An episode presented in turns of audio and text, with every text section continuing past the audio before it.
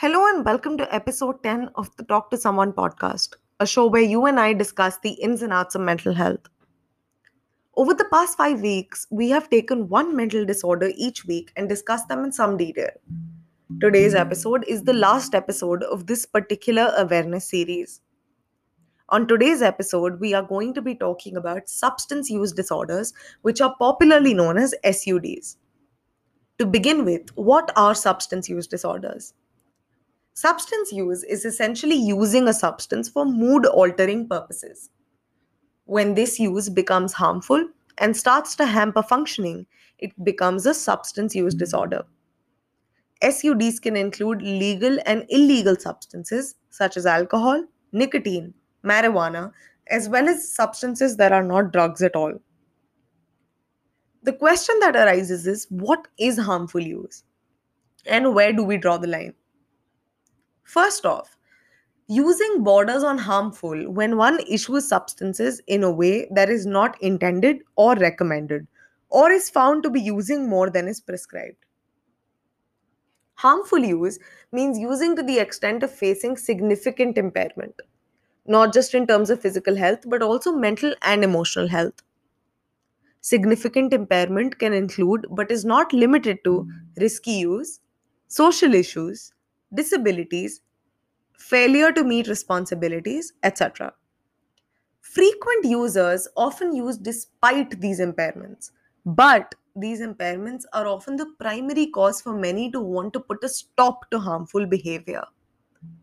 A question that is often asked when SUDs are talked about is why do users use to this extent?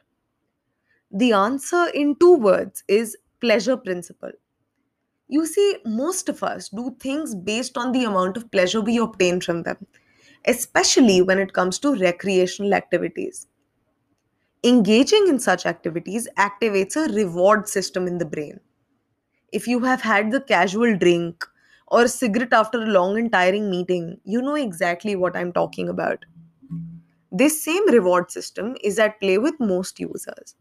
The rewarding feeling is often so profound that regular activities which are necessary to function are thus overlooked. This feeling of pleasure is what lay people refer to as a high or a kick. Now, there is a difference between a substance use disorder and a substance induced disorder.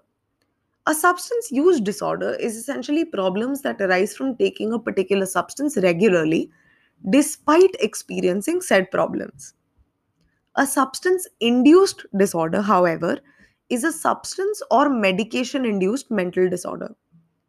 These can include depressive disorders or obsessive compulsive disorders or anxiety disorders.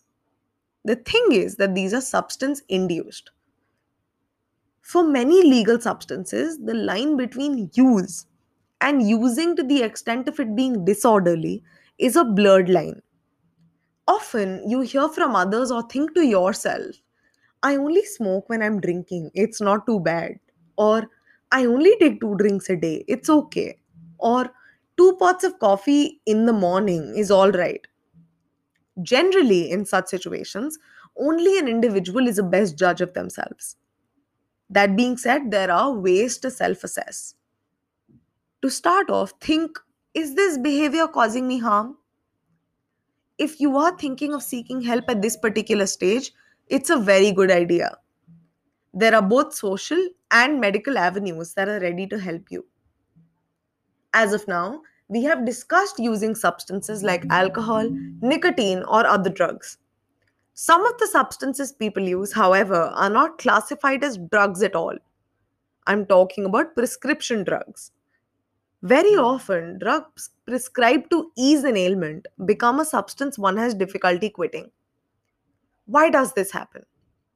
If you've indulged in any such behavior that provides you with euphoria, and I don't just mean substances, but also maybe sporty activities like running, working out, etc., you may be familiar with the term tolerance. What is tolerance? When you follow a particular behavior a few times, you need a stronger dose of it as time goes on. What do I mean by that? See, it starts with one drink, and then there is a slight wave of Oh wow, this feels good. With time, it becomes two drinks, or one large and one small. With time, the body builds tolerance for a substance. And so you have to consume more and more of it to say, yes, I was not prepared for this, so I am feeling a little high. While most people claim they drink to unwind, if they were to do it regularly enough, they would have to consume more and more alcohol to say, feel something. With users of prescription medicines, most of them started out for an ache or a pain. But with time, the body built tolerance, and stronger doses were needed to function. In some cases, certain medicines were banned or stopped being circulated, and so the users had to move to the streets or had to consume worse substances to feel okay. In such a case, it became very, very difficult to ensure quality of the substance. Many consumed tampered substances, which had other uncertain side effects, which hampered their functioning. In the USA, for example, there were reports that cocaine was being laced with fentanyl, and the resulting combination was deadly. Often, most of us use medicines or substances to self medicate. This happens most often when we are experiencing loss. Losing a loved one, losing a job, getting into an accident, etc., are primary causes that one starts to self medicate. This is very difficult because while processing grief, anything that seems to lift one out of it becomes something that feels irreplaceable. It is easier to fall into a pattern of consistent use. But this, for obvious reasons, is extremely harmful. If you are someone or you know someone who's been dealing with intense grief, please reach out. You do not have to deal with it by yourself. See, the problem of substance use took over the world long before the crack epidemic. Excessive consumption of alcohol led not only to increased rates of domestic violence, but also disturbance in family life, intergenerational trauma, and long lasting child custody battles. This led to the not advertising culture wherein television does not air explicit alcohol commercials. The stigma associated with rehabs was enough to discourage most from seeking help. In such a scenario, the community came to the aid of such individuals. Community setups such as Alcoholics Anonymous or Narcotics Anonymous were formed. These are essentially support groups that provide users with a sense of support and aim to ensure comparative ease on the path of quitting. Here, with the help of sharing circles and finding sponsors, individuals start out, maintain, and sustain an alcohol or narcotics free lifestyle. The AA movement specifically works based on a step by step program with celebratory or congratulatory chips and badges to provide individuals with positive reinforcement for taking the call to remain healthy every single day. Rehab is not the only option for those of us wanting to reduce or abstain from a particular substance. If you would like to reduce the use or quit something completely, there are multiple options to choose from. These options involve meeting with a healthcare provider. In most cases, this healthcare provider could be a psychiatrist. Sitting down with a psychiatrist would involve multiple steps. I believe we should discuss some of them in brief detail. Initially, there will be a case history that needs to be taken. You may remember what a case history is from our last episode. This would involve getting into some detail. Questions that will be required to answer could be When did you start taking this particular substance? How frequent is your intake? Where is the substance sourced or procured from? How much on an average do you spend on this substance?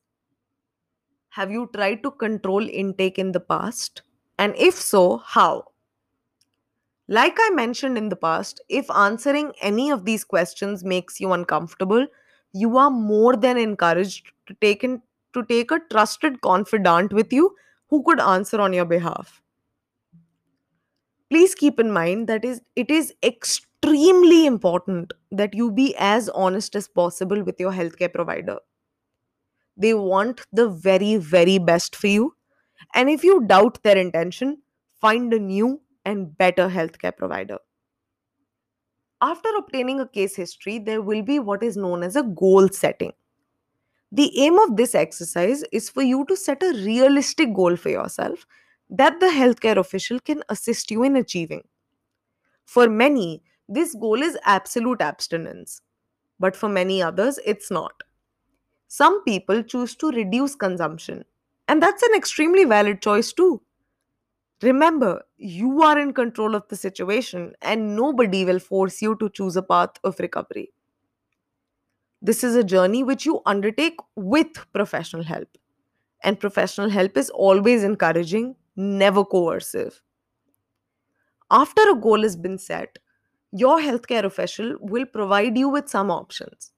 These would depend on the infrastructure your state provides or the private firms that may have facilities that you could avail. For some, this could look like rehab.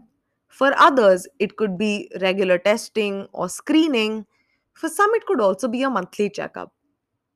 If you are uncertain of the options suggested to you, tell your doctor. In order for someone to help you, you need to want their help. Recovery is not something that can be forced, it is something that has to be embraced. Take your time and explore your options. Now that we've spoken about using, let's discuss caregiving briefly.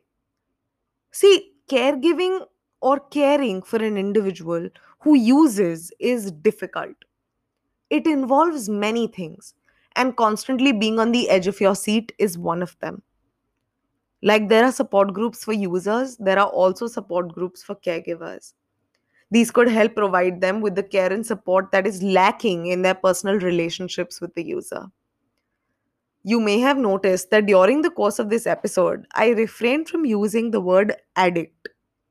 That is a conscious choice.